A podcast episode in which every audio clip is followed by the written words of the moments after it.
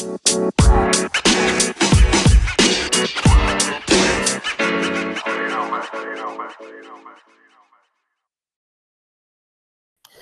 we're live. Uh, finally, after an hour of troubleshooting, we are live on episode nine of the 808s and Bars podcast. Uh, we are here with a special guest, uh, friend of the show, internet friend of the show, uh, Ryan Jones of the Good Takes NBA pod, uh, Travis Scott fan. So we wanted to have him on for the Astroworld review. Say hello to the people, Ryan. What's going on? Pleased to uh, pleased to be on. Thank you for thank you for having me. And obviously, we also have Jason here, Jason Buford. Get he's got his his hating face on, ready to go. Would you expect anything different? Come on. so, uh, obviously, we are talking about Astroworld. We've all been itching for a few days now, really, to get on here. I've listened to the album upward of 10 times. I since it's one of the bigger releases, I wanted to give it a lot of spins, just like we did. I tried with the Drake album, but it was just impossible. that album was just too fucking long to spin like 10 times. Uh, I didn't literally have the time, but for, with this one, it's a little bit shorter. I was able to spin it a few more times. Before we get like totally into it, I wanted to tell you guys like a story about the first time that I ever heard of Travis Scott was in 2013 at the BET Awards Cipher. And I remember because in the middle, DJ Premier was was like spinning uh, while he was ciphering, and he said a line. He said, "Hold up, Primo, this beat sucks." To DJ Premier, and I was like, "Who does this guy fucking think he is?" and then bold. I, and then I, yeah, and then I realized years later that DJ Premier is his uncle. Oh, okay. So that that at least makes like wait know, makes a bit more sense. Travis Scott's uncle? Yeah, that's why a lot of people thought he was an industry plant. I thought Mike Dean was like his godfather, kind of. No, DJ Premier is his uncle. I'm I'm positive. yep. He's got he's got it in the bloodstream. The, so, uh, oh yeah, DJ Premier. Travis Scott's dad taught DJ Premier how to like uh, play the drums. Yep. So I guess yeah. they're they might not be blood, but they're like right. It's like yeah, your uncle, yeah, like a family friend, but still, I mean, that's yeah. And then in addition to that, uh, I believe that his dad does work somewhere in the record industry, or at least has like deep connections in the record industry, which is what people believe. Which is why I think a lot of people said that originally regardless of how you feel about you know his come up and stuff like that and he might have had you know an advantage over some people just because of the people he knew i think it's safe to say that he has established himself as his at least you know he's a wildly successful artist regardless of how you feel about his music. Um, so a little bit of background on him. He was signed to a few different labels. Um, still currently is. It's kind of confusing he signed to grand hustle entertainment which is T.I.'s label ti obviously was the narrator on his first album, Rodeo. Um, currently, he is signed to Good Music, but he's only signed as a producer. Did you guys even know that? I did not at all. Yeah, so he's on Good Music, but only as a producer. So that actually, weirdly enough, that makes more sense to me just because I think that his work with Kanye over the years, like I think that he's definitely been. He apparently was a part of creating Yeezus with Kanye. Like he he has credits on there. He was apparently uh, a background force on that album. Um, so it goes back as far as 2013. He featured on in Cruel Summer in 2012. The year before that, in 2013, he debuted with Owl Pharaoh, but really started making waves with his next project, Days Before Rodeo. Uh, he's a rapper and a producer, but on his last three projects, Rodeo, Birds in the Trap, and then his collaboration album with Quavo, Huncho, Jack, Jack Huncho, he has taken a backseat to focus more on rapping. Um, apparently, him and Mike Dean don't make all of the beats, but they have a lot to do. There's a ton of alteration on the production between those two. Mike Dean has been someone that he's been creating all of his albums with, um, and he's seen throughout this album as well. He's credited on a ton of stuff. Uh, Travis has been a polarizing figure within the hip hop community, to say the least. Um, he's received mixed reviews from critics, and fa- I think fans of trap music uh, usually don't really like Travis. It seems. Um, I yeah, think there's a a lot of people from all over, the whatever have you, don't have, have issues with him. Yeah. Yeah, it's weird to me because he seems to have the respect of a lot of people in like the music industry. Like he's really good friends with Quavo and Young Thug, and he's he's had pretty much. I mean, outside of like Kanye, I can't really think of someone who's had like this many big name features um, over the first course of his first few albums. I mean, his first album, Rodeo, had Quavo. It had yeah, it Two had Future. 2 Chainz Future. Uh, it had um, Chief Keef. Uh, it had Schoolboy Q. It, had, I mean, a Toro y Moi. Piss on your grave with Kanye. Yeah, Kanye. Uh, his second album Bieber. Had Andre 3000, Cudi. Yeah, I mean, he gets insane features. And why do why do you guys think that he's so polarizing, like amongst fans and like I know Jason probably would have a better perspective on this because me and, and, and Ryan are probably bigger fans of Travis's music, but why do you think he is so polarizing, Jason? So, like, I think part of the reason why is because people are wondering why does this random dude have all these friends? You know what I'm saying? Like, and it just came out of nowhere, kind of. So I think Yeah. that's why you see people are wondering, hmm, this doesn't really add up. You know, so I mean, I get it. I think that he's proven himself, to be honest, to be a figure in hip hop, and we gotta respect it. Um, have it? Have I always liked his music? No. Have always think? I have always thought that he has the chops that you need to have? No, I don't think so. But uh, it would be just completely dishonest for me to be like, oh, he doesn't belong here. No, like he's he's got some joints. So he has there. There's legitimacy to his existence. yeah, Yeah, yeah, what I you're think- trying to say. Right. Yeah. There, and I think people, I think people are. That's. I think that's the problem. They're wondering whether this is real or not. They think that, like I said, in, like you said, industry plan. Like, how is this random dude just all of a suddenly? But I don't think it's like that anymore. I did at one point. I did think that now he's given us enough. He's given us enough music where it's just like, okay, this guy's a figure, and you got to respect it. So- Right, and and I know Ryan, you, you liked Rodeo and Birds in the Trap, right? Yes, absolutely. Okay, so a little bit of background. I I like both of those projects too. Jason hates Rodeo. He thinks it's actively bad. He told me. Uh, Yeah, it, it, it's ass. Like, like, but, "Piss on Your Grave" is one of the worst songs I've actually like ever heard. I, I will concede that I don't like for a fan of Kanye and Travis. I like that song probably less than uh To than be- most would. I guess yeah, would and say. to be fair, to be fair though, Kanye is one of the reasons why I don't like that song. He actually sounds really bad on it, and yeah, it was apparently a, a leftover from Ye- the Yeezus set. that makes sense. That makes Yeah. sense. Sounds like a throwaway song. It sounds like a, a, a some clown shit that Kanye was doing. So yeah, Uh, piss on your date. Yeah, it's Yeah. a weird, it's a very weird song. Uh, Yeah. it also doesn't fit on that album at all. Um, it's a but it's Antidote's a hit. I mean, like I said, he's got some joints. Antidote. I mean, it, I I saw Travis at Gov Ball. This the shit bangs. Like I can't even. What, what do you think about? I know this is my favorite song um, by him is "Oh My Dis Side," the one with Quavo off his first album. You I think like that's that one. Yeah, I like that Uh, one. okay. that's like one of the three good songs on Rodeo. All right, fair enough. That's uh, that's you know your opinion. Obviously, you're you're wrong, but it's okay. hey, at least at least there people aren't listening to this podcast for groupthink. You know, we can uh, you know have some uh, have some disagreements. yeah, our- you know, diversity of thought, the marketplace of ideas. Um, so uh, I want Ryan up front to give his take on on Astroworld. Did it live up to the hype? Do you like it? Uh, what did you like about it? What did you not like about it? And since you are the guest, we'll have you go first, and then we'll have Jason, and then we'll have me. Uh, yeah, so I definitely liked it. Uh, I liked it a lot. And it's interesting that you said, like, did it live up to the hype? Because not only has he been teasing it for years, basically, like even before Birds, uh, he's been teasing this album.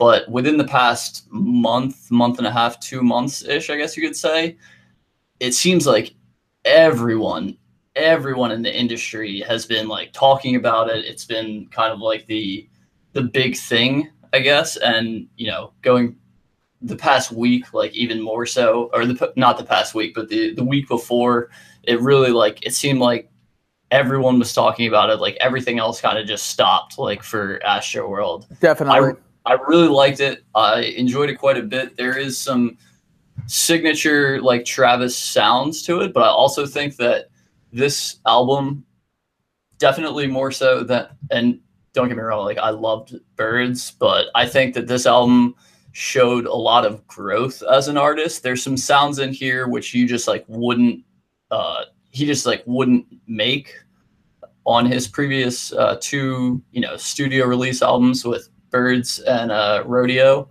There's I think that he's like uh not matured. That may not be the right word, but as I said, like there's just some sounds that general. yeah, yeah, exactly, yeah, exactly. But there's some sounds like you know, you look at a song. Uh, you know, I know we're gonna go like you know, not necessarily track by track, but we'll we'll dive into it more uh, in a bit. But you know, you look at a song like Coffee Bean, like that that sound is just not, or you know, another song like Five Percent Tint. Like I feel like those types of those types of sounds that he's you know cultivating are just kind of unique to what we've heard from him in the past and i thought it was really good and i enjoyed like the the levels of growth and you know just different different stuff that he threw at us i guess would be the way i would put it it's interesting you chose those two songs because I would say those two songs are probably I would say they're the most old school like hip hop that we've heard from Travis. Like the majority of of Travis's stuff has been like contemporary trap mixed with, you know, he mixes in some like psychedelic stuff and some drug stuff like that. You hear that all over this album. But those especially Coffee Bean, like that sounded like an old school like 90s beat to me a little bit. yeah like a, yeah i definitely agree and i was i was really i was really happy with it. And like you had kind of talked about earlier just i mean the feature list like that is that is a star-studded feature list there. And it's hard to like you know i know i really enjoyed the album so maybe i'm not the person to uh to say this but like if this album didn't deliver in the way that i think it did with all the people who were on it you know frank drake 21 like all the you know james Tame blake Impala, Tame Impala, Yeah. Kid Cudi, like the Weeknd. If it if it didn't deliver with that, then I think that he would have become like almost a meme, if you will. a clown. Um yeah, yeah, he would have been Canibus if, if if the majority of people. Yeah, if the majority of people didn't like this, he would have. the other day on Twitter, I called Canibus the uh, the '90s version of of Hopsin. I think that's a pretty accurate description of. It is. It is an actual. It is a really good description, to be honest. All right, so Ryan gives his first thoughts. Jason, what did you think about the album? What did you like? What did you not like? I can't stop the feeling of thinking this. This is cool. I wish someone else was on it. I don't know. Like I just I can't stop thinking that. Drake sounds great on Sicko Mode, though. I got to tell you, he sounds so much better than he ever sounded on Scorpion. Like, Which I'm is won- weird. Yeah, like I'm wondering, like I, I'm just wondering w- why and where. Like, I mean, he sounds great on that. I was just thinking, like, damn, okay, Drake. Like, I was feeling it. I mean, I get the five percent tint song. It's a great sample, but like, I would just prefer to listen to Cell Therapy. Like, you know what I mean? Like, um, and that sounds like me hating, but like, yeah, it, it's just real. Uh, yeah, I mean, R.I.P. Screw's good. Uh, Carousel's good. Um, You like the Frank song? Yes, I do like the Frank song.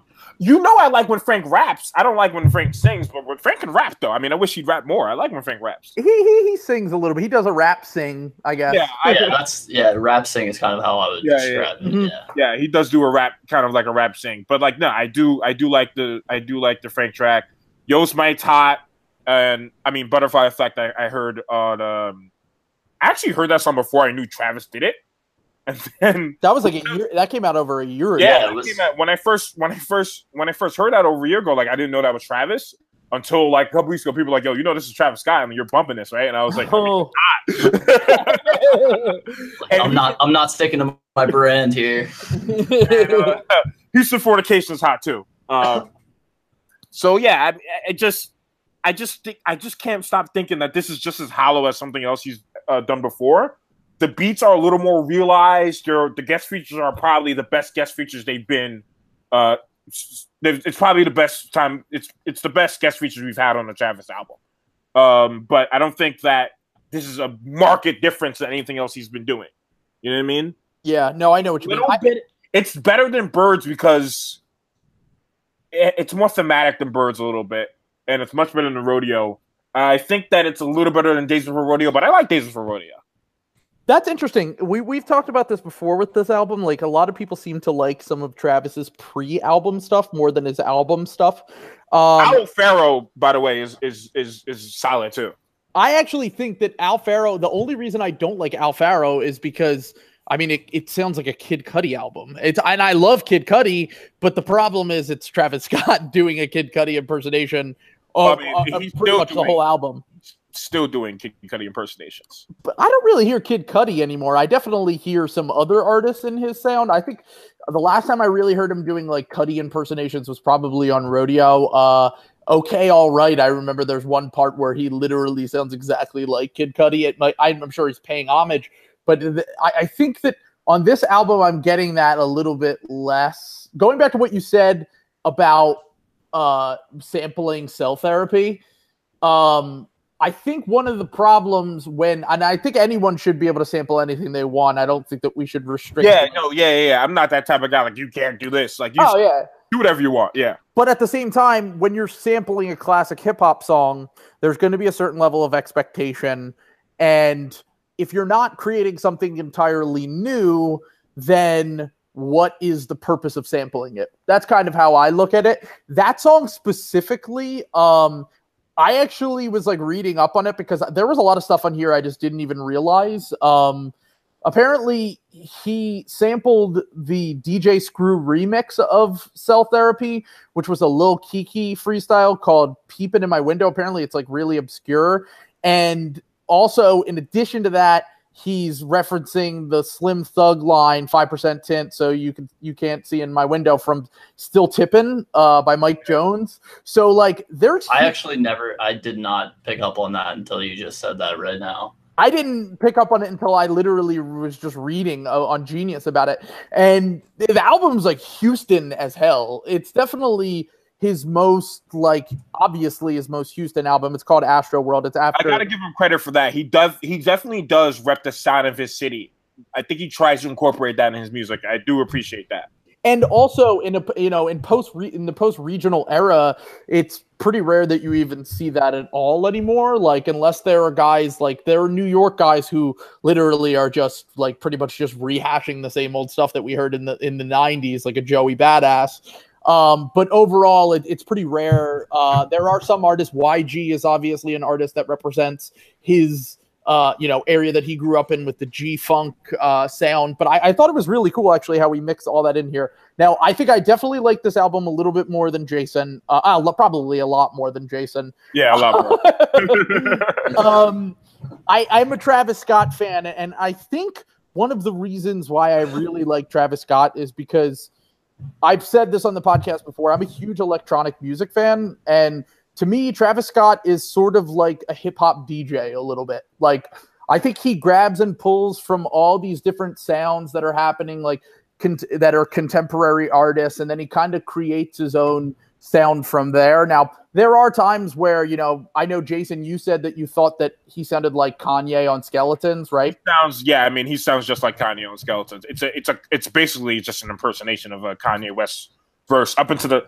uh, uh to the sexual appetite rhymes, the whole we just I just we just had some good sex. It's the same shit. It's the same. The now, my theory on that is that uh, I have a, I have a theory that I think that CyHi Prince ghost wrote a lot of these songs, or at least wrote with him. Okay. Um, okay, maybe, yeah. Because he has album credits all over. Uh, he has, if there are a few songs, uh, he had additional production on 5% Tint. Uh, I saw that he was listed in the album credits. Like, uh, it, uh, other than that song, he doesn't have a ton. But the reason I say that is because I think this is a very late Kanye sounding verse. Like, I would say, like, past three or four albums Kanye as opposed to yeah, like it's it's a very yeah it's it's a it's it is Kanye like from Yeezus on. Right. Yeah. The Kanye, and, the Kanye sexual appetite, the really bad like sex raps that Kanye does now, it started. He's always had a little bit of it, but it really started with Yeezus when he started saying shit like ass and like eating ass and blah blah blah blah blah, like all that shit on like I'm in it and stuff like that. Yeah, so which is which is why I wonder, like, how much influence did CyHi the Prynce have on that album? How much influence did Travis Scott have on that album? Because They're I'm taking direction from Kanye. To be fair, though, like CyHi's not just giving him like a no, I'm not. No, he said he he does writing sessions, which is I think something that uh, I know he's done them with Pusha T. I know he's done them with Travis. I know that he's done them with Cudi. Um, where you're getting to the point, and this is something that I brought up on the Kids See Ghost podcast too, is that um, it's hard to figure out who's pulling from who, right? Like, Right. is Kanye pulling from Travis Scott or is Travis Scott pulling from Kanye? A lot of people, and I don't necessarily agree with this because I think this line is overly Kanye. Uh, and that verse in general is overly Kanye, but I a lot of people say that going back to 2012, Kanye has been doing a Travis Scott impersonation, and it's not the other way around. I guess you would disagree with that. Ryan. What you think?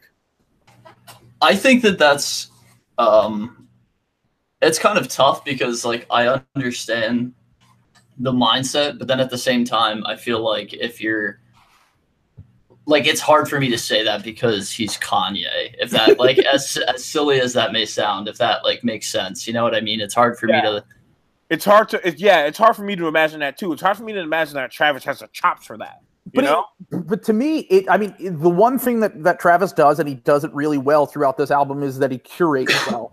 He grabs sounds from different era, uh, you know, different eras, different genres, and he pulls them all together to create, you know, uh, a different piece of art. And I think that he did. He's done this production wise throughout his whole career, even if he isn't producing all the beats. And going back to what I was saying before, like the intro on Kids See Ghosts, like that's a Travis Scott ripoff. with that, that part where he's doing the um he's doing the auto tune vocals at the end. Yeah, and yeah, it's like yeah, like that i thought it was travis scott and it, it wasn't. Like so so to say that travis is pulling from kanye all the time when kanye has pulled from travis in the past or Cudi or whoever whomever you know made that creative decision on that project i think is a little bit unfair to travis. I think that what he does really well on this album is it's definitely different than rodeo and birds in the trap in that i was saying earlier like rodeo and birds in the trap their transitions were like sewed together like really like tightly. Like oh my side is a perfect example of like where he just lets like the first beat fall asleep kind of and then he brings it back to life on the second half and they're like perfectly sewed together. Whereas here you're getting cuts like a hip hop DJ right? Like you're just going from one yeah. sound to the next and you're bouncing all the way. It's almost you know the intro kind of reminds me stargazing which i did think was a pretty good intro. It reminds me of um of a roller coaster. I mean you could even hear the roller coaster sounds in the background. Uh you know it just kind of drops at that second half and then he starts going in. I really think that what travis does well is that he creates these vibes these atmospheres for his albums. On rodeo was a little bit more like dark muddled psychedelic whirlwind that always kind of kept you guessing what was coming next. Birds in the trap was a little bit more standard structure. It was like a cool party rap album that had like some a little bit more experimental production than your average party rap album. Um, and then this album just feels like it lives somewhere between the two to me if that makes any sense like you could throw this on at a party or you could fucking you know sit down and actually analyze like the sounds and like understand what he's going for Yeah, it's definitely his most. It's definitely his most uh, well talked about album. Meaning, like you can definitely sit down and be like, "Oh, let's talk about this Travis album. Where the intricate parts of it at all and stuff like that." I do think that he's good, or he wants to be good at uh, creating sounds and stuff like that. But there's no rhyme or reason to a lot of the shit he does. So, like, he'll get all these guys, like Kevin Parker. He's got some Stevie Wonder, blah blah blah, uh, Quavo, Drake, th- this and that and it feels just like I'm being tricked. Like I'm being tricked into liking this because of all these names and all like different sounds and shit like that. But there's no like togetherness about it. It's just a lot of like showy shit. You know what I mean? You, you- know what I'm trying to say? Like, so I yeah i, get- I get what you're trying yeah, to say I think like he overproduces a little bit, yeah. But like I don't even want to say overproduces because like that kind of entails that he's thinking like really hard. I don't think he actually is doing that at all. I think it's kind of just like we're gonna put this here, we're gonna do that, we're gonna do bit this, and then this just gonna go. And it's just like I kind of need more than that though. You know what I mean? So, uh, what did you guys think of the song? Because I think the Tame Impala song is uh, obviously me and Ryan are going to be heavily biased on this because we're I like, no, no, no. I like Tame though. You guys know I like Tame. Yeah, no, I yeah, know you do. I know you do, but like we stand hard for Tame, Yeah. and um, uh, oh, I played way, like four songs from Currents while I was like l- like listening to music at work today, just for like just to to put it out there, like that. Yeah, just to like, get it in gets- that headspace, like. it gets- yeah, it- and, but, and uh, this sounds a little bit like a perfect blend of lonerism and currents to me. It sounds more lonerism than currents because it's like that trippy 60s kind of like Right. you get lost in the sounds of everything that's going on. He's adding the Weeknd and Pharrell. They kind of float on the vocals. I love this song. I know a lot of people said they didn't like it. Jason, I- did you not like it at all? Uh, I mean, I I just felt I just yeah I just felt that he was biting off a Kanye on the verse. I don't. I think the song bangs. I just when I was listening to it, I was just like, uh, this is obviously similar to. Are you guys not hearing this? Like I was I was looking at the TL and no one said it, and I was like, you guys are people not hearing that this sounds just like he's doing the same shit he's always been doing. So I was just like, kind of like that song definitely was the was the closest in in in terms of uh absolutely like pulling from another artist. Weeknd. I'm not gonna lie though. Weeknd sounds great on this album. Dude, what the hell? I I fucking hate the Weeknd, and I thought that he sounded actually pretty oh, decent I, on this. I didn't know that. I, I was I was unaware of that. That's uh that's interesting. I did I not. think I think the Weeknd is fucking. Can I tell you why? I think the Weeknd is all right. His last album, Starboy, was I no. He had the he had the EP this year, which just sounded like his old shit.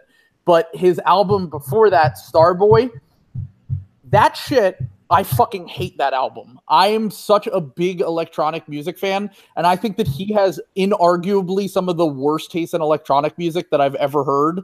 Like I, Starboy's bad, yeah. Uh, Starboy's and- not good. he doesn't work over electronic production. And actually, Travis featured him on his first two albums over electronic production, and I hate those songs.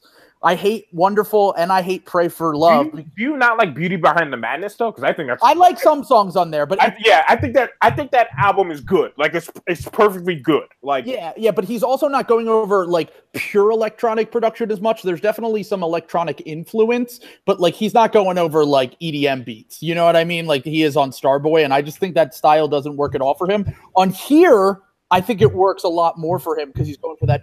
He's actually pretty like has like kind of a trippy voice. And it works really well blending it in. And, and and another thing that Travis does on this album, and I don't know if you guys picked up on this, but he'll like introduce someone in the background on a song, and then the next song that person's like fully featured on it. Yeah, he did that with uh with uh Sicko Mode and RIP Screw. Yep, uh, with Swae Lee. with Swae Lee. Yeah, and then he did it again with the Weeknd, and then you get into the next song, Wake Up, and the Weeknd's fully featured on that. Which is I thought was like a cool way of like introducing them to the audience and then just going like being like, okay, here they are. Like I I thought that was super cool. If it was intentional. yeah, he's getting there. It's like when we talked about uh when we talked about Kendrick last week and we were like overly dedicated. I'm now starting to see a little bit what you guys are talking about. I will say, uh, but I'm not quite there yet. Right. No, Uh, I Gunna- totally get what you're saying. And Gunna, I mean, Gunna sounds great on Yosemite, by the way. I mean, Gunna. Okay. Yeah. The, the one of actually my biggest problem with this album is the fact that he was featuring people who are just complete ripoffs of other artists. Like Well, I mean, yeah, I mean, I thought that was Thug for the first that was Thug. Yeah, yeah, yeah. for the first seven or eight spins. Ri- I I mean, hate the fact that Nav is on even if it's just an outro. Like, I hate Nav. uh, and he recorded it with, with what sounds like a fucking tin can. Yeah. like, It was like that Kodak. It was like that Kodak Black. It was like the Kodak Black feature on testing. It On sounded like testing. some. It sounded like some jail shit. yeah, I, I don't really understand. I didn't understand the purpose of, of that edition. It was like he promised Navi could be on the album. yeah, I mean, Nav's fucking terrible though. Like, he's honestly like, uh, I, I hate that dude. I, I just think he sucks. Like, it's just. I get nothing from that guy. Like when he was on it, I was like, why? Yeah, I, I have to agree with you. I, I don't see any. I don't see why he needs to exist as an artist. Like he he does absolutely. Yeah, nothing. he's not good. He's not. He just can't really flow particularly well. I mean, Toronto guys on Twitter will be like, "Nav is nice," and I'm like, I don't understand what you guys are hearing, but I mean, more power to you, I guess. Like enjoy what you want. it reminds me of uh, you know, those memes that are like, who does this person make music for? And then someone did one with Nav and they just said he makes music for Drake. Yeah. yeah. Literally the only person apparently who's ever liked him. Uh, I don't know if if you like Nav, Ryan. I'm sure you don't because you have good taste. But um I, I would I would say that I don't uh, dislike him to the like the I don't have the the fervor of hatred that you two apparently do. But I, I'm not. Uh, I wouldn't say like I'm a fan of his now. Yeah, um, there and then another guy on here uh, is Juice WRLD, who I had never heard before this album. Uh, I thought it was Post Malone the first like six or seven times I spun the album. Uh, the in- I, I, I I thought that uh Travis and Post. I heard that Travis and Post were um were thinking about collaborating. Is that true? I thought that was Mac Miller and him. Sorry. Okay, does that Mac? Okay, okay. Sorry, my yeah, bad. yeah. Yeah. No, yeah, they're going to come out with a, a collab album, but I, I, it, the intro to No Bystanders and it's it's it's, it's featured later. Um, I thought that was Post Malone, and there are a lot of guys on here. Funny enough, who just sound like you know watered down versions of other artists. No disrespect to Gunna, like I think he's talented, but to me, it's just like designer to future. Like he just sounds like a, a thug runoff. I think Gunna's a little better. I I, I agree with Jason on yeah, this. Gunna, I, I thought Gunna sounded good. I thought he. I thought that was hot. Oh I no, was- I, I thought was- I thought it was good on here. I just I was I was confused. Yeah, no, that's that's definitely reasonable. And I mean, it begs the question, like with this, you know, like we were talking about this all-star feature list, how does Thug not get on here? Which is a good question, especially because it seems like Travis and Thug are like best friends. Like Yeah, I it seems, don't you get know it. what I mean? Um, but I no, I thought I thought Gunna absolutely just like floated, floated on that song. That's Yeah, that song is incredible in my opinion. I, I really, really enjoyed that song. Yeah, I totally agree. I actually think Yosemite is one of the be- one of the better songs on the album. Um, but I, I yeah, I mean, I like the vibe of the whole song. I just think it's more laid back, it's a little bit more calm.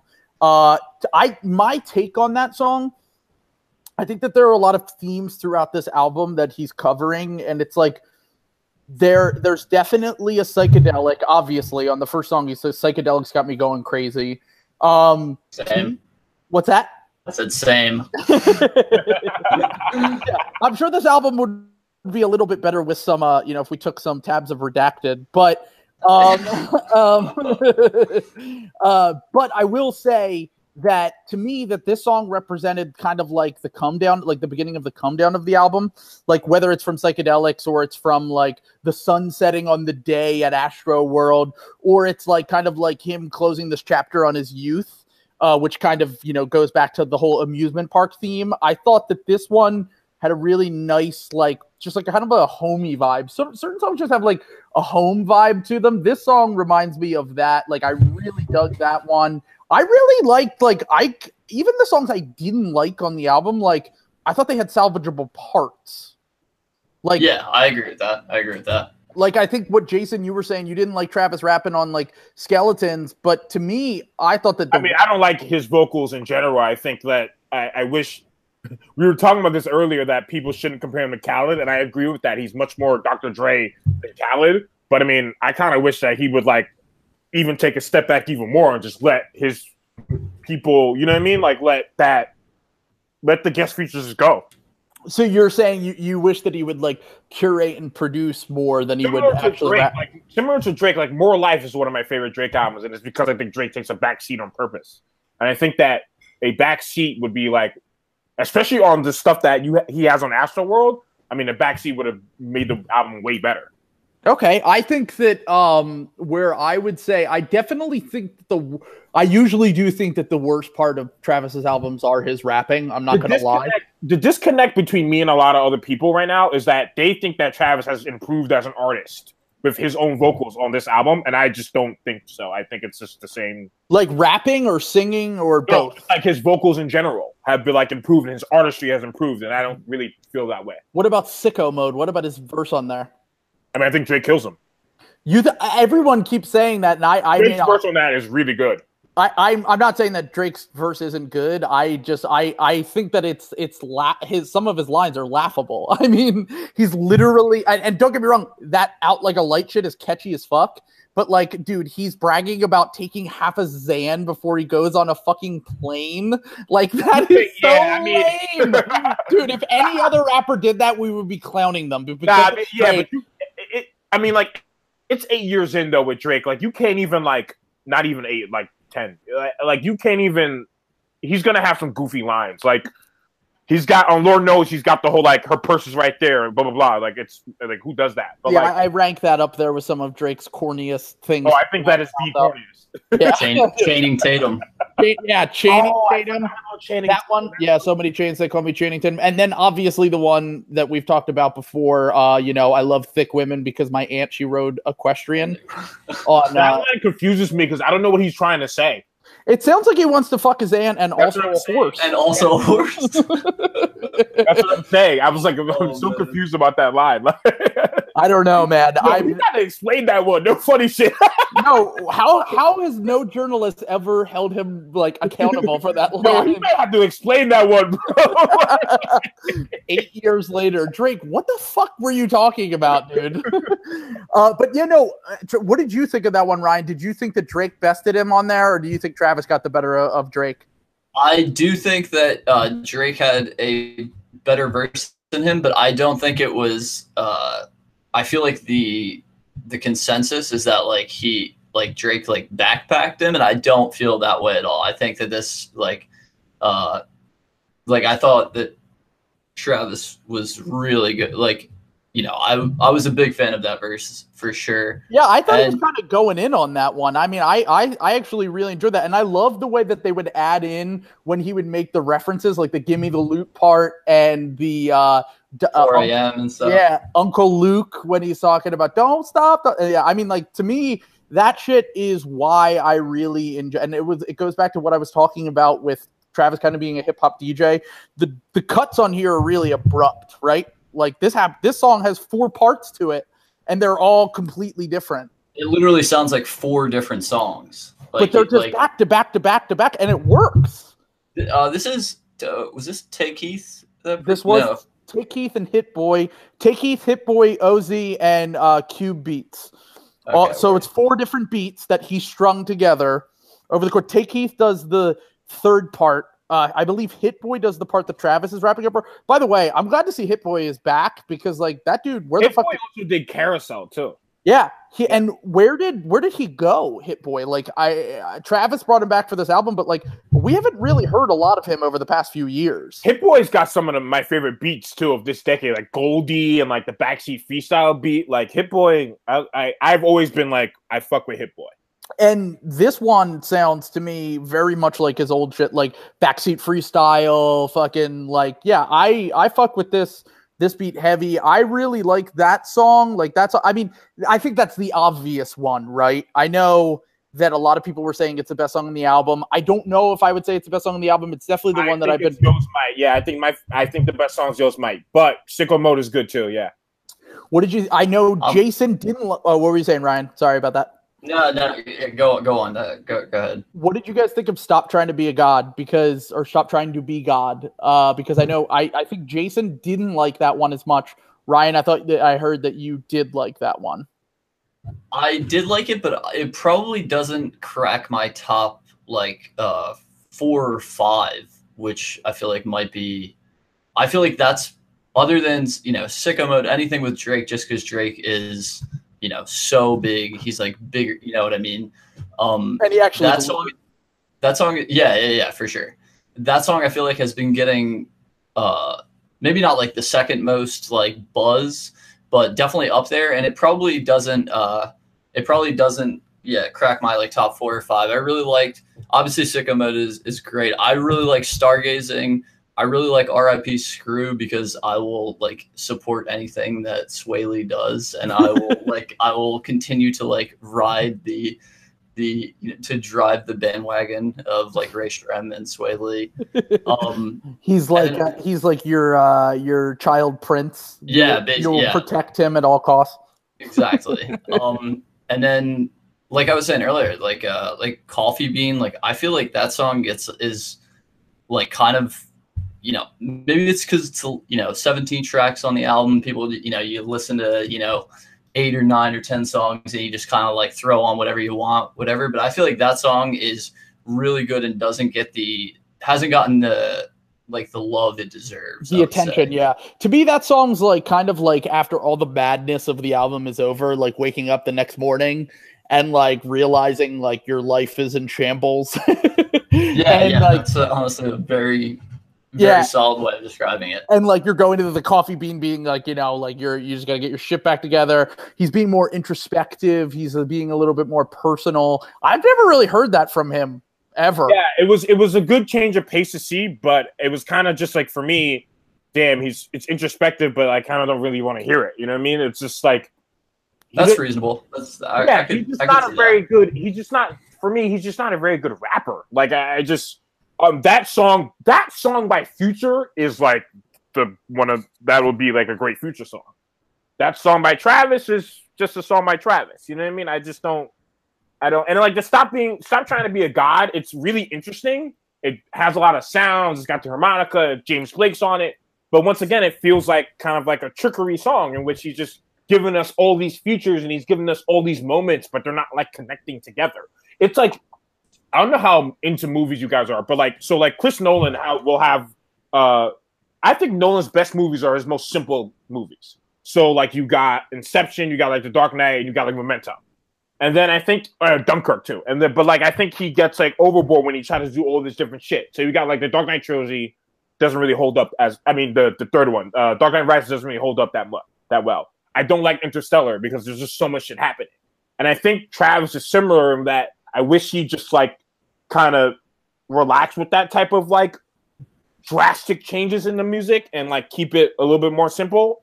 And I just don't see, but I think he want I think he fancies himself to be type of uh my people thought just a fantasy. I think he wanted Astroworld to be similar to that yeah he or the Chronic or whatever. I mean, similar to like a a party album with a lot of guests on it and with a lot of different moments, a lot of diverse sounds. But like, I just didn't think it hit.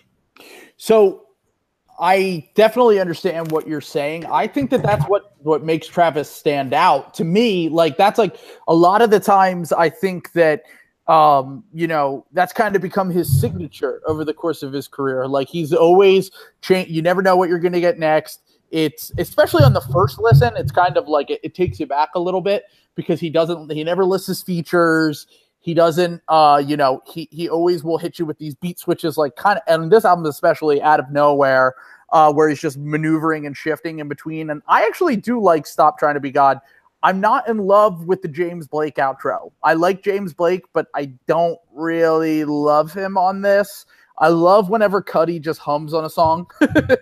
like if Cudi could just hum on every song, I would be down with that. I think that that's like his greatest, uh, uh, you know, achievement in his his greatest addition to music has been just his humming. And then the Stevie Wonder harmonica thing was cool, but like I just, I, it's very, it's a weird creative decision to have Stevie Wonder on your album and just have him play harmonica. cool. Yeah, it's cool, but it's not exactly effective. It's not exactly helps with the album. It's just like a moment. It's just like a oh, I have Stevie Wonder on this. Check me out. You know what I mean? Yeah, it's kind of like it's just there to uh like to be there basically. Yeah. Similar, Yeah, that's really similar nice. to Stevie, Stevie's Or on about the uh, about the Kid Cudi humming, he also like uh pays like homage to that to uh to him on. We were talking earlier about like you know what some people call it biting, other you know others would say you know paying homage. He definitely uh on Yosemite, he definitely uh he definitely where you know I feel like I'm chosen, I'm covered in gold. Oh yeah, Mhm. that's a Cudi. Yeah, yeah, for sure. That definitely is a uh, like has the has the Cudi uh So- vibe to it for sure. So I'm gonna ask you guys this: Where's the line? You think? So like that could also could be considered paying homage, but it also could be considered biting in a way. So what's the line? And do you think Travis has always told the line well, or do you think that he's always uh crossed the line? I'll, I'll put it like this. I, I think that the all right. I actually think this is a Kanye tactic because, and it might be he might be jacking that tactic from Kanye. But I remember I'm a huge Kanye fan, but Kanye has never lied about the fact that he will listen to music and he'll try to create landscapes for his songs based on things that, like, for example, he said that Love Lockdown. He said he wanted to make a song that sounded like Thom Yorke from Radiohead in a strip club. like he was like, and, and he made Love Lockdown, and like every time you listen to that song, even if you don't agree with what that you know the outcome of it was, that will always stick with you. To me, Travis is kind of similar. I think what he does it he does it a little bit. He's a little bit more egregious. Like I mean, Owl Pharaoh, as I mentioned, he's really bad with it. Parts of Days Before Rodeo. By the time you get to Rodeo, I think he starts to distance himself a little bit. Like I and on this album, like I hate to keep bringing up skeletons because I want to talk about other songs too. But like when you said the Kanye thing, it was like Tame Impala has has collaborated with two of my favorite rappers of all time, Kendrick Lamar and Kanye West, and they made fucking bad songs. Like they're not good songs objectively. Like they made. I, listen to the Kendrick Lamar Tame Impala song. It's inarguably the worst song from both artists. It's called Backwards. It's fucking terrible. Um, and Violent Nights or Violent Crimes on the Kanye album was was Tame Impala too. Um, to me, like Travis just has a different approach. Like to me, that's like he wanted to be like, what if Kanye made a song with Tame Impala? Not knowing that Kanye already had made a song or, or was in the process of making shit with Tame Impala, I'm sure. Um, but to me, it's like he toes that line well on this album, probably better than he has in the past. I know that there have been moments on albums where people like say like they think that uh fucking Antidote is just like a straight up ripoff of Swae Lee. Like I've heard people say that before. I I mean when that song came out, I was like, this bangs, but this sounds, I mean, like someone else. Yeah, and I've heard that too. Uh, on this album, like he'll give you moments of it. Like I think a perfect example is like what Ryan just said about he hums on Yosemite, but he never like indulges in it in the way that he used to, where it's like he'll do a whole verse or a whole song that sounds similar to another artist. Um, I think that he's getting better with it. I think that it probably will always be a downfall to critics of his music, but I think as a fan of his music, like to me, it's it's just his own take. It's like a collage of sounds. It's, it kind of goes back to what, like, I'm a huge fan of electronic music. Like, it's literally just pulling from different genres and sampling different things and piecing it all together and making something new out of it. Like, he's definitely influenced by these guys, but it's not like he's not recognizing the fact that they exist. He's putting them on his albums. Like, he put Cudi on his album, he put Thug on his album, he put Future on his album. He put Swae Lee on his album. Like, even if he is biting from these guys, at least he's using his platform to then yeah. further their career, as opposed to other guys who are just egregiously biting it and not giving any credit. and I will artist. say that these aren't like broke artists. yeah. Yeah, Yeah. yeah. You know what I'm saying? no, but like, but like a perfect example of that is like Drake when he stole Hotline Bling from Dram. Like, I mean, like Dram himself. I don't hear it as much as other people hear it. I definitely hear it a little bit, the cha cha uh, rip on that song.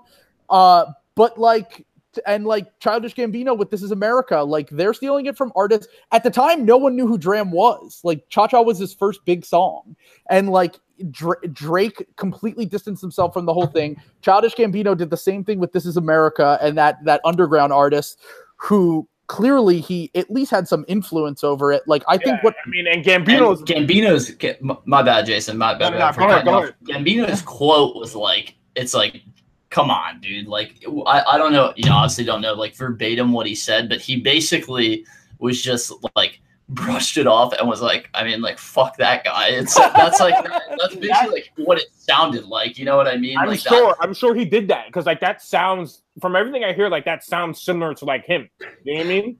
I mean, his manager went at, at his manager went at uh big business on Twitter.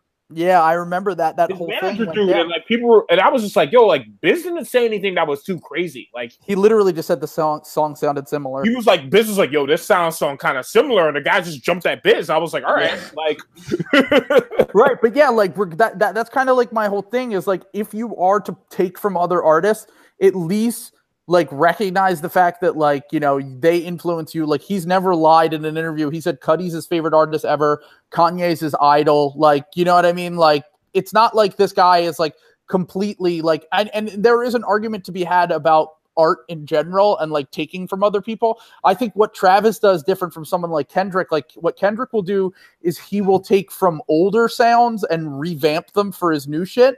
Whereas travis is taking from contemporary artists which is why people have a problem with it okay, mm, okay, interesting. Okay, okay. So it's it's like more in like the here and now. So it's more you know, uh, Obvious. it's yeah, yeah. That's that's exactly the right word. Yeah, it's yeah. more- Okay, that's fair. I mean, I remember "Humble" sounds very similar to a song that Jimmy uh uh Whoopu or was was Wopo, Wopo. Yeah, yeah, yeah. Wopo uh had and who passed away. So like But that was really just the beat, to be fair.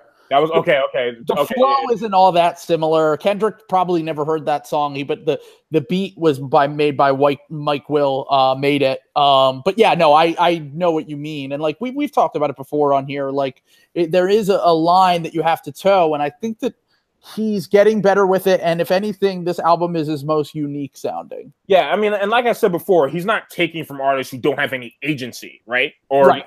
Or he's not borrowing from artists that don't have agency. That we right? know I of. mean, that we that we know yeah, of. But, that- but like, but like, but like, I mean, if he's influenced by Cudi, Cudi makes a lot of money. You know what I'm saying? This person makes a lot of money. It's not like Led Zeppelin back in the day were stealing from black artists who weren't uh, as famous as them or didn't have Yep. as much money. as them. Yeah. White artists too. They stole the riff Elvis from too. I mean, Yeah, know, Elvis, like- perfect example. I mean, the lemon the lemon song off of Led Zeppelin 2 sounds like uh Howlin' Wolf. You know what I'm saying? So it's like but at the same time, Travis isn't taking it's like when people were talking about Bruno Mars, they were saying that 24 Magic was stealing from Prince and stealing from Michael Jackson. Well, it's Prince and Michael Jackson. Like, yeah, it's like they cultivated a sound that like okay, sure. Why wouldn't Sorry, you buddy. like why wouldn't you like why wouldn't you uh, copy their style? Like it's Prince and Michael Jackson. It's yeah, not like I mean, they're there's a reason the Weeknd exists. He's Right, it's literally not just like they're no name artists. You know what I'm saying? Like Prince is literally the goat. Like so, it's I don't get it. So Yeah. I will I will admit like a lot of the whole like you on the Twitter account troll you posted um that that 2000 was was like 2013 piece was uh Travis Scott is worse than Iggy Azalea. First of all, that's a terrible headline. Like I don't know if people. That's an awful Oh no, that was 2015. That was after Days Before Rodeo. okay, that's 2015. Okay, okay. I even worse. I look as like a Travis Scott like skeptic. That's an awful headline though, and like some of the stuff in the piece is clearly done by someone who doesn't like Travis Scott. There are some stuff in the piece that makes sense, like the cadence of Mamacitas does sound like the cadence of Drunken Hot Girls. Why he would try to steal the worst Kanye song ever? Uh, it's not none of, my, none of my business. But like, it, it you are right that it is. You were right saying that like, oh, like this piece has aged well yeah, like there's some stuff that people said about Travis that definitely took it too far. I still do think that he sounds like uh some other people when I listen to him, and when I keep listening to him, I keep thinking, why don't I just listen to these other people? Why aren't these other people on this album? You know what I mean? But I do understand his like cre- creation and like he's definitely a very curator of vibes and and stuff of that nature. Yeah, he's a vibe rapper for sure. Yeah. I mean, I, I mean, it's say a carnival. I mean, like his concerts are a carnival. He's a performer. I mean, he's Yeah. a great performer. exactly. And I think uh, going back to you know like what we've been talking about, like what is Travis Scott's like? Um, what is uh, well? First off, I think his greatest achievement is making the Weeknd sound listenable in 2018. But um, I think you on the Weeknd is like me with like J. Cole and I I think that what his addition to trap music is is that he comes from his background is that he likes a ton of different genres. Now they happen to align with my taste. Like his ear for electronic production is fucking incredible, dude. Like this guy is to me creatively like I think Kanye might be the only person who does it better with electronic music than he does. Like I think that a lot of guys will just literally just straight up rap over EDM beats and it works for some guys like Goldlink build his career off that and like he's got some d- dope songs. I like some Goldlink shit, but I will say that I think that what Travis Scott does is like he'll take the bass from an electronic song and add it to like this like trippy trap beat, and I think it's su- a super unique production style. I know that this might be a hot take, but like I think right now out of anyone, he has the best production on his albums. Like I think that I I think that every time I get a Travis Scott album, I don't even give a fuck what he's saying, how he's saying it. I just want to listen to the beats. And I think that this guy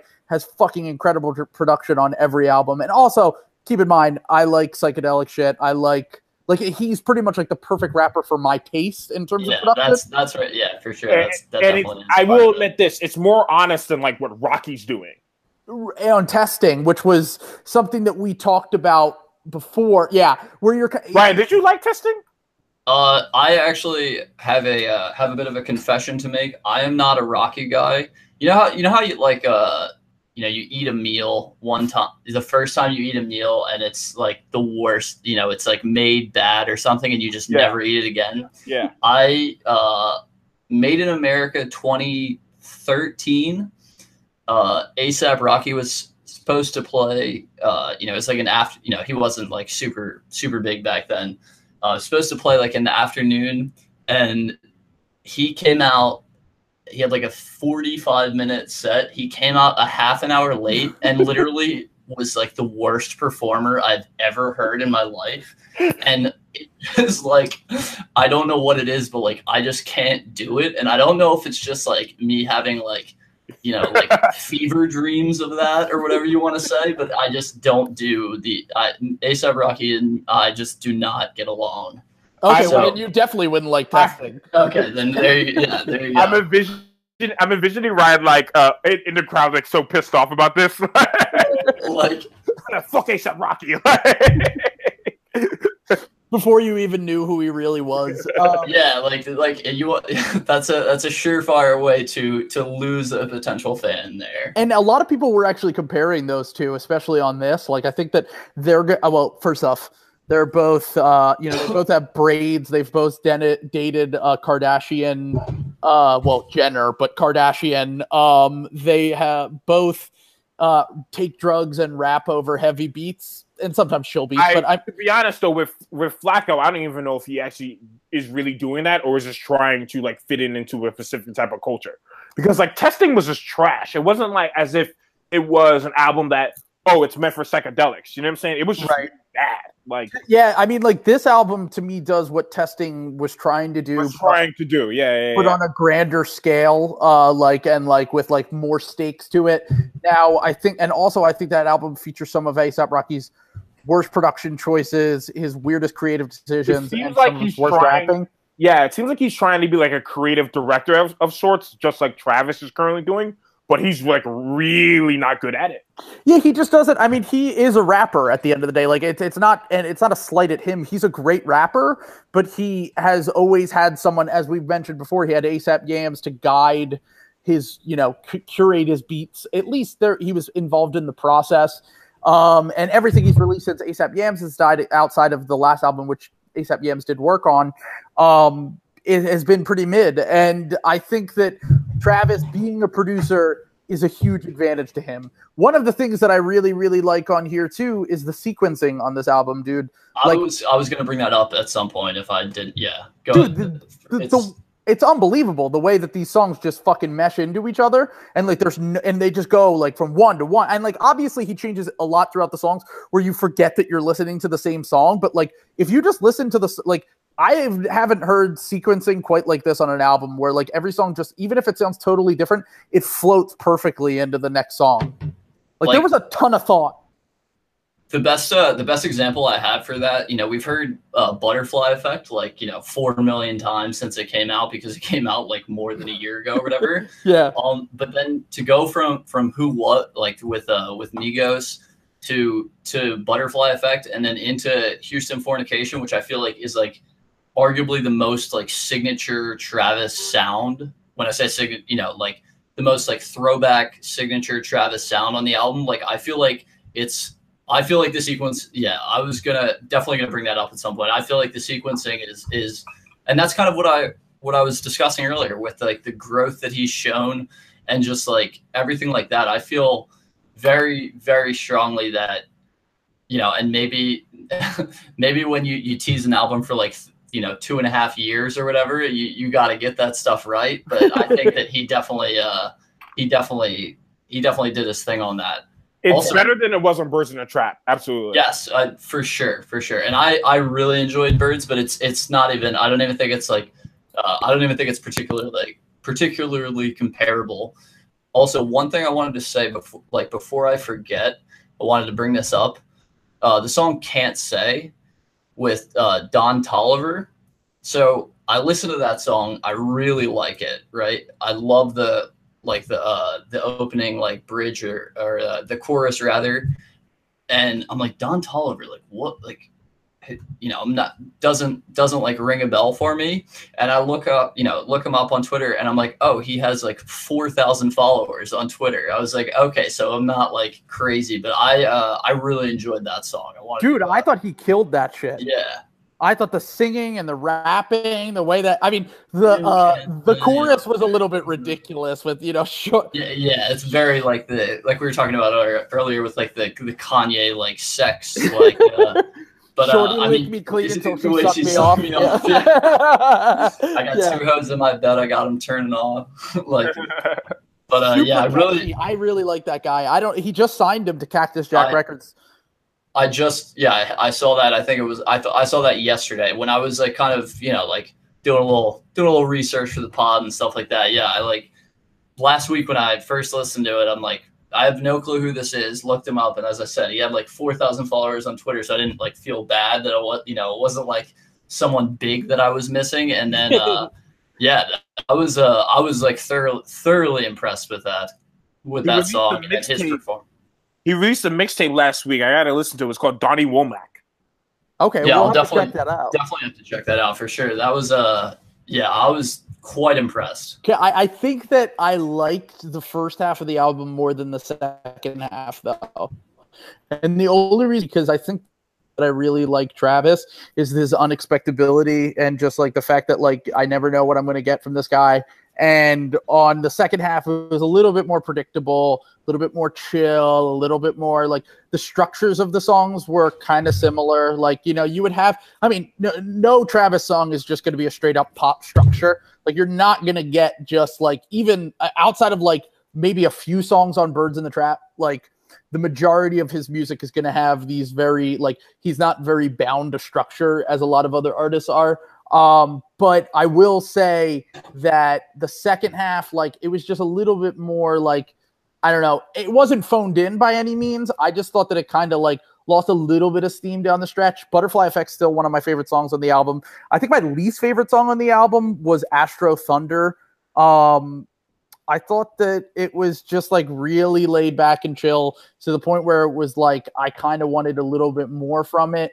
Tra- the production on here was ridiculous. Like it was produced by Thundercat, Travis Scott, John Mayer, and Frank Duke. So I expected it to be like I read the credits and I was like, oh, this shit is gonna be like fucking some like Every single rapper likes John Mayer. Like, oh my god, yeah, he's like, yeah. I mean, he's making shit with Mac Miller. He's made shit with Kanye. Like, yeah, I mean, but but the thing about this is like, I I was very excited when I saw the track list, but it's just not one that's going to get a lot of replays for me. It's just way too low. Like, it's very low sounding.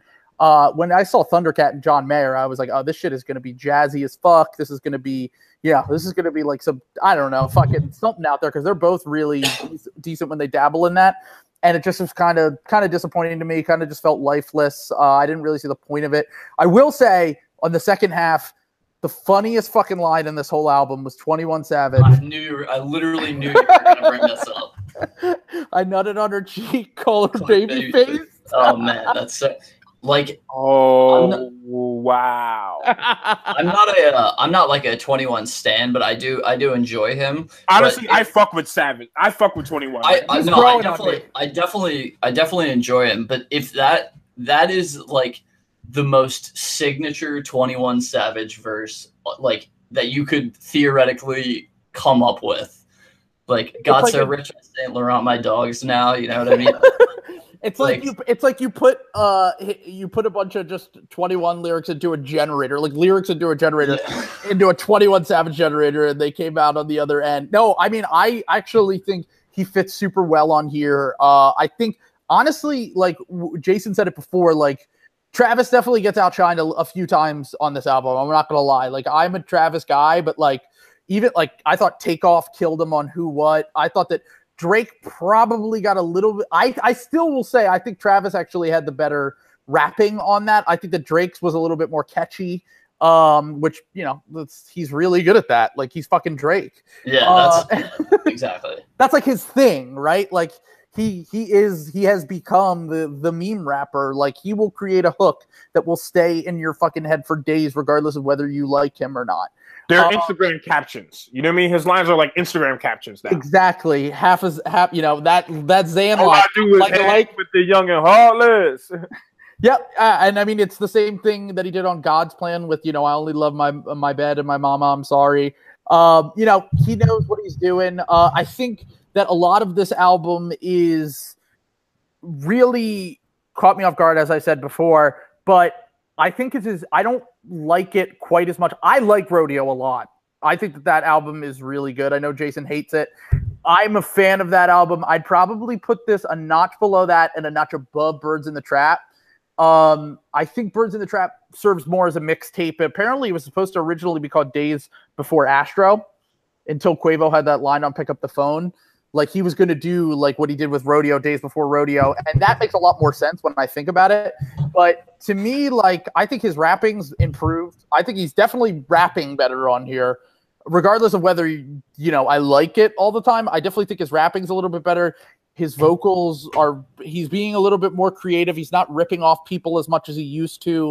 Um, I really like this album, man. I, I I'm gonna put it. I'll probably be in my top five favorite of the year, to be honest. I know that year? Of the year. Yeah, I mean, I can't really think of any other albums other than Kids probably See Ghosts. Kids See Ghosts. I really like that album. I really liked Care for Me by Saba. I thought that album was brilliant. Um, and That one didn't uh, hit me. I don't know why, too. it's it's it's a very depressing album. It's kind of one of those things where when you're in like when it was released, it was perfect for me. You know what I mean? Like I was just I in definitely, that yeah, definitely feel that. I was in that mindset. And it's one of those albums that it takes like a while to like process and get into. It's and it's grown on me even more since it was released. I think it's something that mm, it- it's not going to click for everyone, but I really really like that album. Uh other than that, like all the albums we've reviewed, I've liked but not loved. Like I don't think that like there's a ton of albums that I'm like going to be like replaying all the time that we've reviewed, even though I might Beast Mode Two probably edges it out a little bit for me, but I I was a uh, you know I was like a huge fan of that album. But again, I'm like you know I really enjoyed Astro World, World as well for sure. Obviously, and as I've so said for the last hour. so what is your final verdict on this? Um, I on on the uh, the poll that you posted, I gave it an eight point five out of ten. 8.5 out of 10.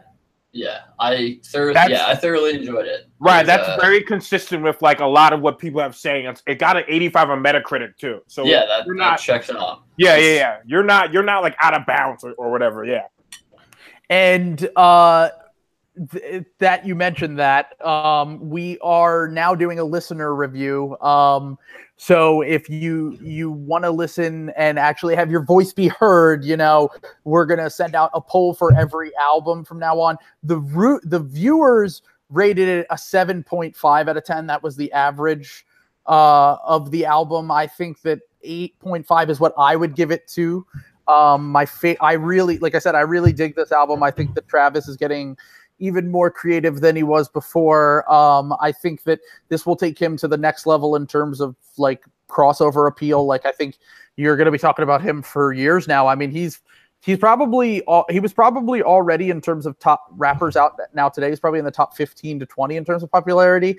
I think this gets him into the top 10, uh, if not the top five. Um, I mean, I think he's, I, I, thought maybe he was already in the top 10 because I think you- probably, yeah. He's one of the more well talked about artists on the internet. I, I, and not that people are talk, always talking about him uh, in terms of gloating, but like he's polarized headlines. Right, Yeah. right. He makes headlines. Yeah, and the thing is, this album is going to get about almost four hundred thousand in its first week, uh, which is fucking insane. I never. I mean, his other albums like they had hits on them, but like their first weeks were much lower. They were like 60, 70,000. This one's going to get close to 400,000 with streams. It got I think it got 500 million plays on Spotify. So like That's- yeah, that's wild. yeah, this guy has he's jumped a ton of people.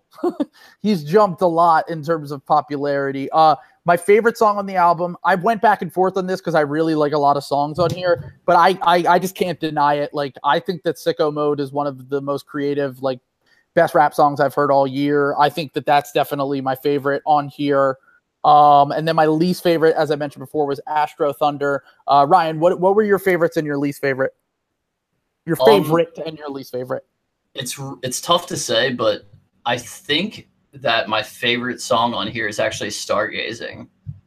Okay, the intro. Yeah, I really, I really enjoyed it. I mean, the, I think the chorus is awesome, and then we kind of talked about like the, uh, you know, we keep we we're going back to like the uh, the Kanye like the the heavy like sex like type of deal with uh like with with Kanye, but I feel like he does that on like the second verse, but like in a like a better way. You know what I mean? Like he go, you know, it ain't a mosh pit if there ain't no injuries. Got him stage diving out the nosebleeds. Uh, hit that booger sugar till she know. Uh, I love that nose line. bleeds. The And then and then she goes. Uh, and then he goes.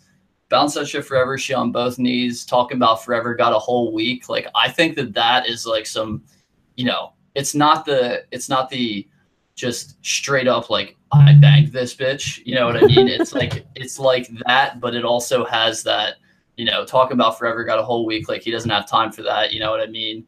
Jumping on my dick, or uh, she keeps dick jumping up. Uh, uh, call me Moby or feel like Moby, whatever, whatever he Did you get there. that? Did you get that double entendre? Because I got that immediately. The, the, like uh, Moby Dick, and then like uh, Moby's Yeah. album "Play." Yeah, jumping I- on the cover. Yeah, I thought that was pretty creative. Yeah, he. Uh, I, I I really enjoyed it, and least favorite uh, is tough for me to say.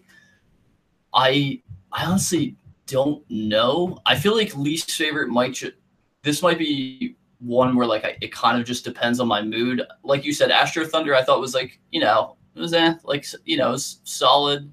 Um, yeah, I guess, and no bystanders. It's catchy and it it definitely bangs, but it doesn't like uh Connect with you. yeah, it doesn't like really hit home for me. You know what I mean? If that makes sense. So I would say between those two, between like No Bystanders and uh Astro Thunder, probably. And that's not to say like I hated them, but those two pro- did, like didn't like hit with me in the same way. Right. No, I know what you mean. And and but just one thing before Jason gives his final thoughts. I will say that song is infinitely better driving in a car fast. Yeah. so you, not that I would ever, you know, condone that, but if you are like that song was made to be driven on uh, you know, listened to on the highway, like the way that it accelerates from part to part. Um yeah, I actually didn't like that song at first, but it's grown on me a, a little bit over the course of these these few listens. So, Jason, your final verdict, favorite song, least favorite song, and final rating. So I'd say my favorite song was a tie. I would go Yo's Yosemite. I would go Houston Fornication. So that's Why'd you like Houston Fornication so much? I'm curious. I thought the beat was really good. Uh, Okay. Yeah. Yeah, it He- for sure. This is the this is he sounds the best on this song, I think. It's a sleepy, druggy banger kind of. Yeah, I like it a lot. It's it, it, I, I I like it a lot. I, I really do. He sounds the best on this one. Uh, I mean, yeah, nobody can press me but the press. Nobody can check me when it's chest. They coming at my neck like Gillette. I'm hard to catch. That's a butterfly effect. Yeah, I mean, I I, I like it. You know what I mean? I I'm starting to see it. Uh, then Yo's my I would say least favorite. I would probably say five percent tint. Five percent Really? is your least favorite on the whole album, really Yeah, that's- either that or either that. Yeah, uh, yeah. just because of the sample. just because of the sample and either, it's either that or it's skeletons because like of the of the whole obvious Kanye. Yeah, yeah, but it's Tame Impala, dude. Come on. But- you just can't just out of like principle you can't say like, that it's like how we how like that's my thing like just like how are we judging him? You know what I mean? Like my whole thing is just like and any other artist we would really wouldn't accept that. But like I feel like the the the, the goalpost move with Travis all the time. It's That's weird. a fa- I think that's fair, actually. I do think the goalpost moving. Now, one thing that I disagreed with what you said on Twitter was that you said he's logic with famous friends. yeah, I was making a joke, but to be honest, yeah, we, we should have brought that up earlier and got Jason out of here for that earlier. I was making jokes, but to be honest, like people cut out for Logic for stealing Kendrick shit all the time, and then I see him, I see Travis stealing flows and doing this, and people are just like, "Oh, Travis, what a vibe maker!" And it's just like, I mean, Logic's a lameo, so it's a little different. So also, his production isn't nearly as good it's as Travis. trash. Yeah, no, Logic, Logic, Travis is a much better artist than Logic. I mean, I would listen to a Travis album more than Logic ten times out of ten. But Yeah. like it, it it is a question of whether like let's hold these guys to a standard, right? Like he if he's trying to take himself seriously, I was like, I think he wants to be like known as one of the greatest contemporary artists we have right now. I think that Well- that's. I agree with that. I think that's what he's going for. Yes, I mean he's not trying to be DJ Khaled, right? He's not trying to only be a creator of vibes. He's seriously trying to be like a very serious artist. So we got to treat him as that. Yeah, I think that's fair enough. I think I think that uh, all of your I I, thought we were really going to go at each other's neck on this pod, but I think what we've come to the conclusion is that it's you know really depends on your taste, really depends on like We're obviously. civil people. Like Twitter's a, different, a different animal. Like you argue with people on Twitter, it, it- Twitter's a different animal. Animal. yeah, like I mean, we'll, yeah, yeah, take music like super personal for some yeah, reason. yeah, yeah. Like you can talk stuff out with people and like it, on- on the phone or, or in person and shit like that. It's a little not. Yeah, we're not out of here going at each other's necks. Like, but like, Listen, No, fuck 808s you, and 808s and bars, the civil podcast. Um, we might have one of these days though where we come at each other though. I think eventually I'm just gonna hate on an album that you really like, and then it's just gonna like bubble up to the point. Actually, but that's not true because like even when I didn't love the Future album, like I saw where you get where you were coming from, right? Yeah, you know yeah, what I yeah, mean. You Um, just gotta, you just gotta, for one album, just plan it out. Just go full first take, where you just like, Jason is like, Jason is X and you are Y. True, true. like Shannon.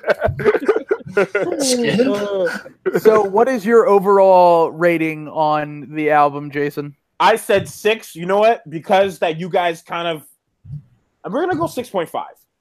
okay, th- because you gave testing a six. So I was wondering if you were going to give it a higher grade because I was like, "Ye- this is definitely better than testing. Uh, even though you probably like ASAP a little bit more than Travis, probably a lot more. Testing a six. Yeah. Can I amend that to like a four? oh, I want. Can I? Can I? No, because that shit was trash. And the thing about it is, I was being really nice because I was like disappointed. But now I look back at it, I was like, no, this was garbage. This shit is like actually really bad. Yeah, I want to amend. We'll amend some scores at the end of the year. We'll do like Cook, cook the books a little bit. yeah, exactly. We're gonna we're gonna switch it around. Uh, but all right, I think that's a good place to end it. Ryan, thank you so much. Listen to Ryan's podcast.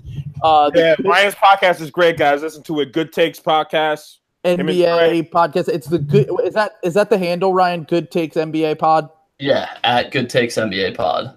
Follow that, review, subscribe, all the same shit that you should do for our podcast. It was really Yes, what you should do. exactly. And if For you sure. enjoy, if you enjoyed this pod, share it with your friends because we're now averaging about 200 listens an episode, which I'm pretty excited about. Um, Count it up. Count it up. Count it up. Can Count it, can it, can it, can it, the only redeemable song on that. I think that's a good place to end it. Thanks, guys. Peace out. We hope you enjoyed it.